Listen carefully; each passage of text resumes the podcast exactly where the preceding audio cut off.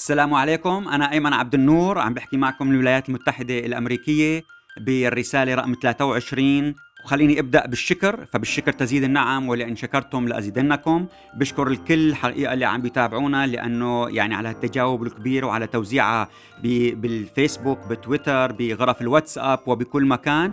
وبشكر أيضا الأستاذ مصطفى دروبي عضو اللجنة المركزية لحزب اليسار الديمقراطي السوري اللي بعث لنا رسالة لفريق عمل البرنامج. عم بيقول لنا إنه أنتم رح نعمل نحن على تعميم رسائلكم بأوسع انتشار لتصل لكل المهتمين والمهتمات. فشكرا للجميع.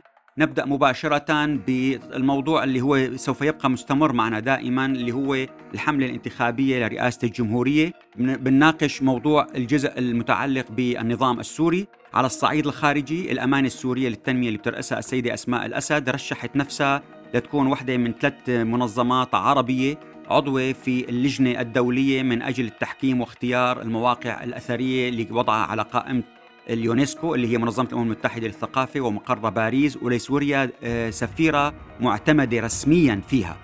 لذلك آه، كانت هي أحد ثلاث آه، منظمات عربية دخلوا بها اللجنة الجديدة وصارت هي محكم دولي الآن الأمانة السورية للتنمية. لكن هي طبعا هي ما جائزة يعني أو منصب هي عبارة عن تك يعني عضوة في لجنة. لكن هذا له بعد معنوي. أولا البعد المعنوي أنه هذا النظام السوري يعتبر شرعي بشكل كامل. اثنين لديه منظمات مجتمع مدني بينما المعارضة السورية عم تقول ما عنده منظمات مجتمع مدني عنده منظمات مجتمع مدني تابعة للنظام وللحكومة وبالتالي هي لا تعتبر بالمفهوم الدولي الحقيقي مجتمع civil society مجتمع مدني. فإذا هو استطاع أن يثبت وجهة نظره وهذا بيعمل له دعاية كبرى فهي أحد الأنشطة اللي قاموا فيها. أيضا اشتغلوا على ترتيب البيت الداخلي عينوا مضر حيدر قائد القوات الخاصة وهو من قرايبين اللواء علي حيدر اللي كان قائد القوات الخاصة التاريخي يعني الطويل الأزل من 68 لل 94 يعني 26 سنة. طبعا هي محاولة استرضاء عائلة حيدر اللي هن ببيت ياشوت جبلة بشكلوا الأكثرية فيها. بعد ما تم طرد اللواء علي حيدر بال 94 لذلك الآن هي أيضا استقطابهم وتقريبهم تواجدهم بالإعلام العربي والدولي كمان مثل ما ذكرنا من من حلقتين ثلاثة. عم يتواجدوا وعملوا طريقة جديدة الآن.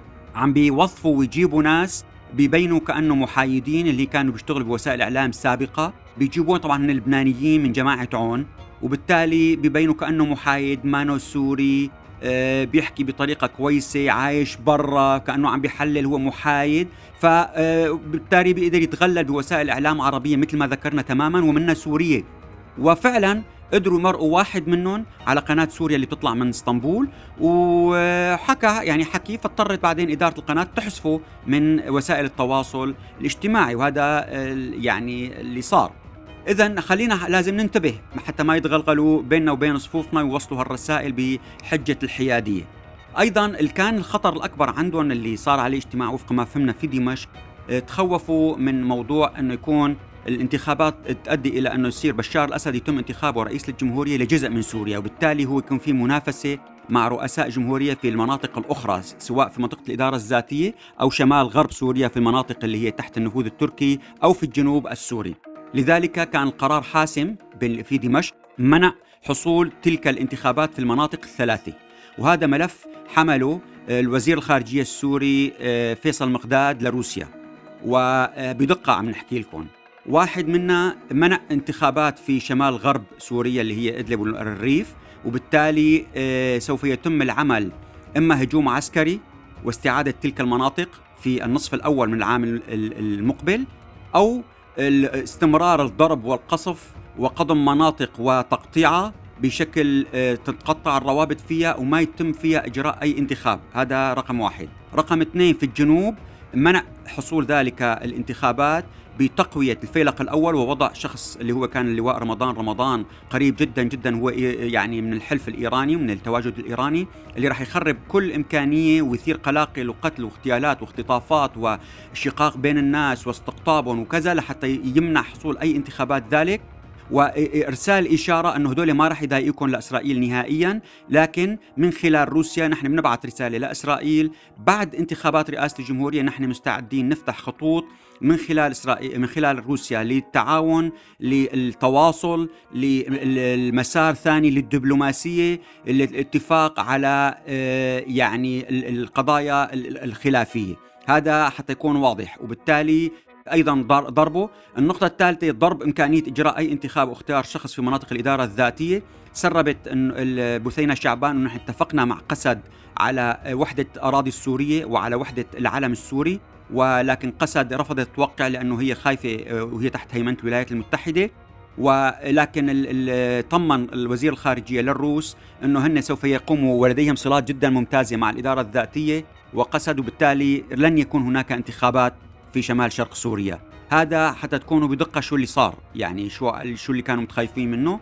أوروبا من ناحيتها شو عملت؟ آه نحن لحتى نقبل هالانتخابات إنه تكون شرعية عندنا أربع شروط. إنه تكون تتم ببيئة آمنة ومحايدة. ووجود ضمانات قوية أنه تشارك النازحين واللاجئين. ووجود ضمانات إنه يكون هذا انتخاب متعدد. يعني في أيضا من المعارضة مشاركة فيه. والفقر والشرط الرابع إنه تكون بإشراف منظمة الأمم المتحدة لحتى يكون تتوفر فيها الحياد بالعملية الانتخابية، روسيا ما عندها شرط سوى إنه يكون تجميلي. تقدر تدخل حدا من المعارضة لحد الآن فشلت رغم محاولتها مع كثير من من رموز المعارضة القوية أنه يشاركوا في الانتخابات. فشلت لأنه هذا عبارة عن شيء تجميلي ليس له قيمة. اذا هذا هو المناخ من طرف النظام. المناخ من طرف المعارضة شو كان؟ حقيقة كانوا مشغولين بالقضية الإشكالية اللي اثارها آه، المبعوث الأمم المتحدة جير بيدرسون واللي عملها بإحاطته لمجلس الأمن الدولي ب 16 كانون الأول ديسمبر. حاول تغيير استخدامه لمصطلح العدالة الانتقالية واستخدم بدال العدالة التصالحية. نحن سألنا حقيقة في خلفيات للموضوع. من 2017 كان الخبير الروسي فيتالي ناومكن حاول يقنع معارضين سوريين كانوا عم بيروحوا على جنيف. التقى فيهم بجلسات غداء أو جلسات عشاء سواء في جنيف أو في المؤتمرات اللي صارت في مدينة مونترو. وحاول إنه يخلي يقول لهم إنه يثنيهم عن استخدام العدالة الانتقالية لصالح العدالة التصالحية. فيعني يبدو إنه الروس اللي ضاغطين على بيترسون ولقى طريقة يمرقها. المجتمع المدني اللي هو حاول يلصق فيه التهمة نصل وقال نحن ما دخلنا وكذبوا لبيترسون وأهم الشخصيات اللي هن السيدة إيلاف ياسين وإيمان شحود وخالد الحلو ورغداء زيدان وصباح الحلاق ومازن غريبة اللي طلعوا بيان قالوا لا نحن ما ورد بأي مكان استخدامنا لهذه الكلمات وانه ما بحق لك إنه تنسبها لأنه لازم تعتذر وتوثقها بالأمم المتحدة إنه آه، تشيل هالاستخدام هذا. طيب هون لازم خليني عم بتذكر شغلة في الدكتور كرم شعار اللي هو سوري وزميل بمعهد الشرق الأوسط بواشنطن عمل دراسة عن كل اللجنة المصغرة واللجنة كامل اللجنة الدستورية 150 اسم.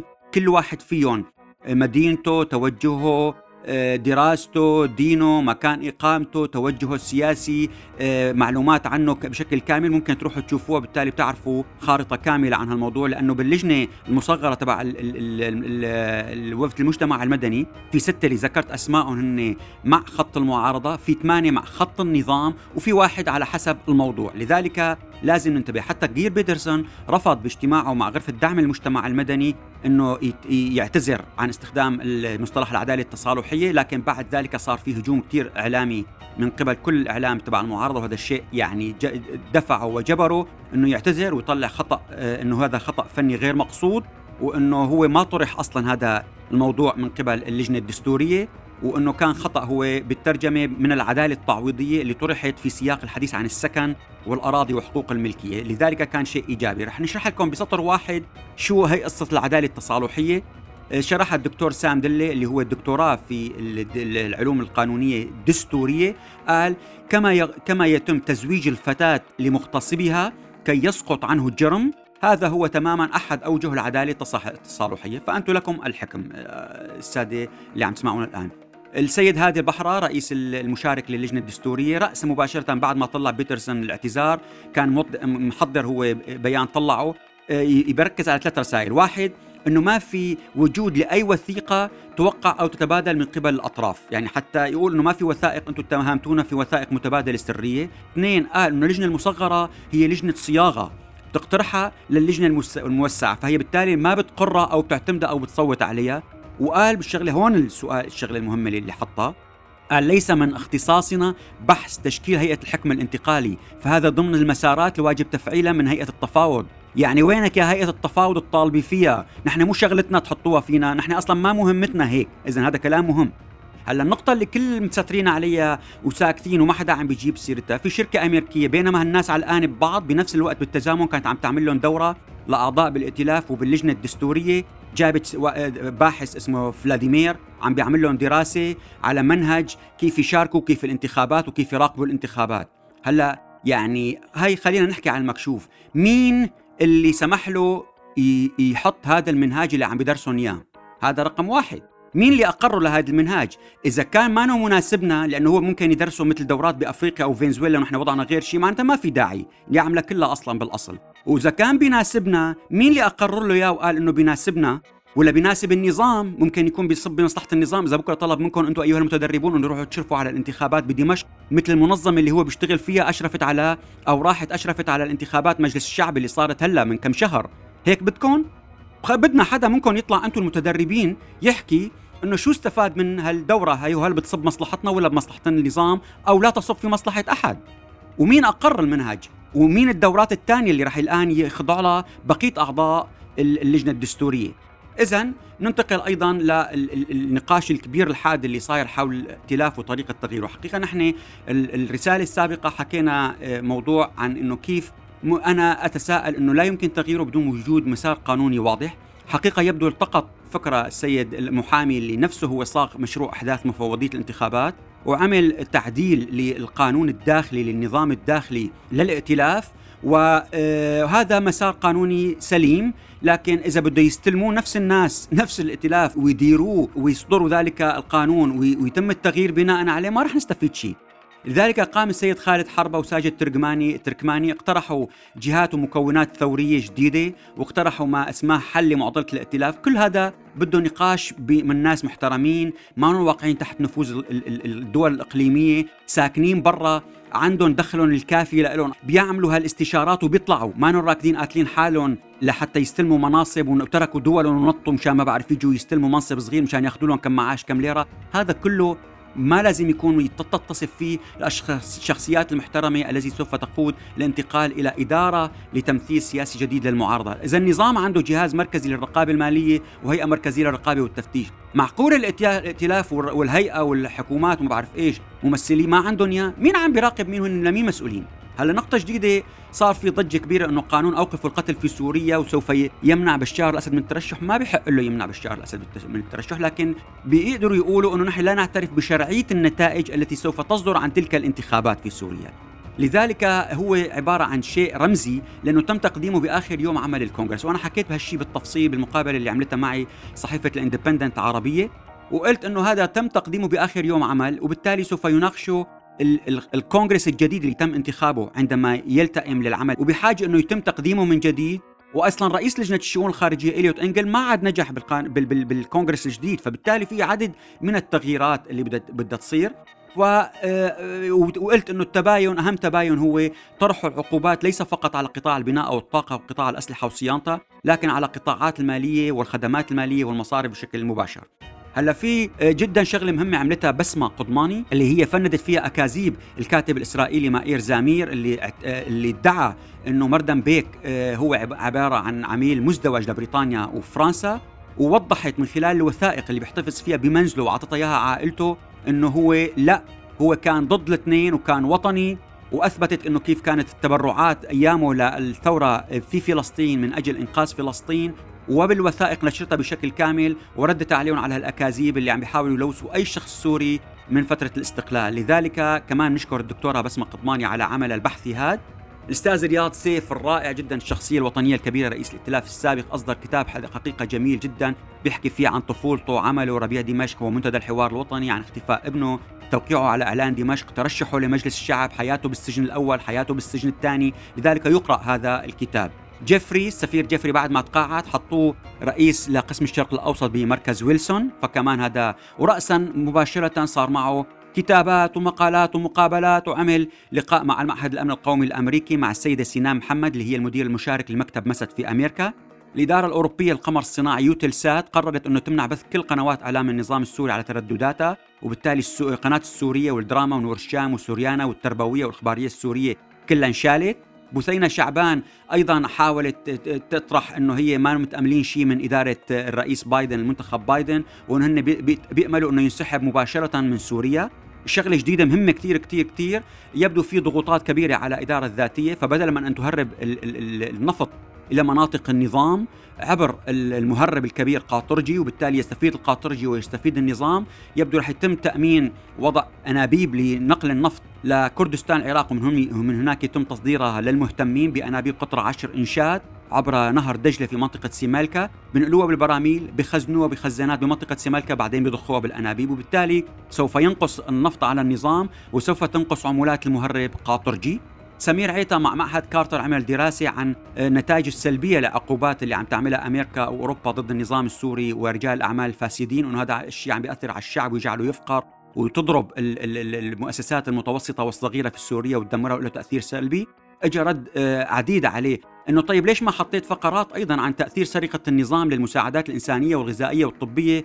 وبدل ما أن تذهب إلى الذين يفترض أن تذهب إليهم عم توزعها على الجيش وعلى الشبيحة.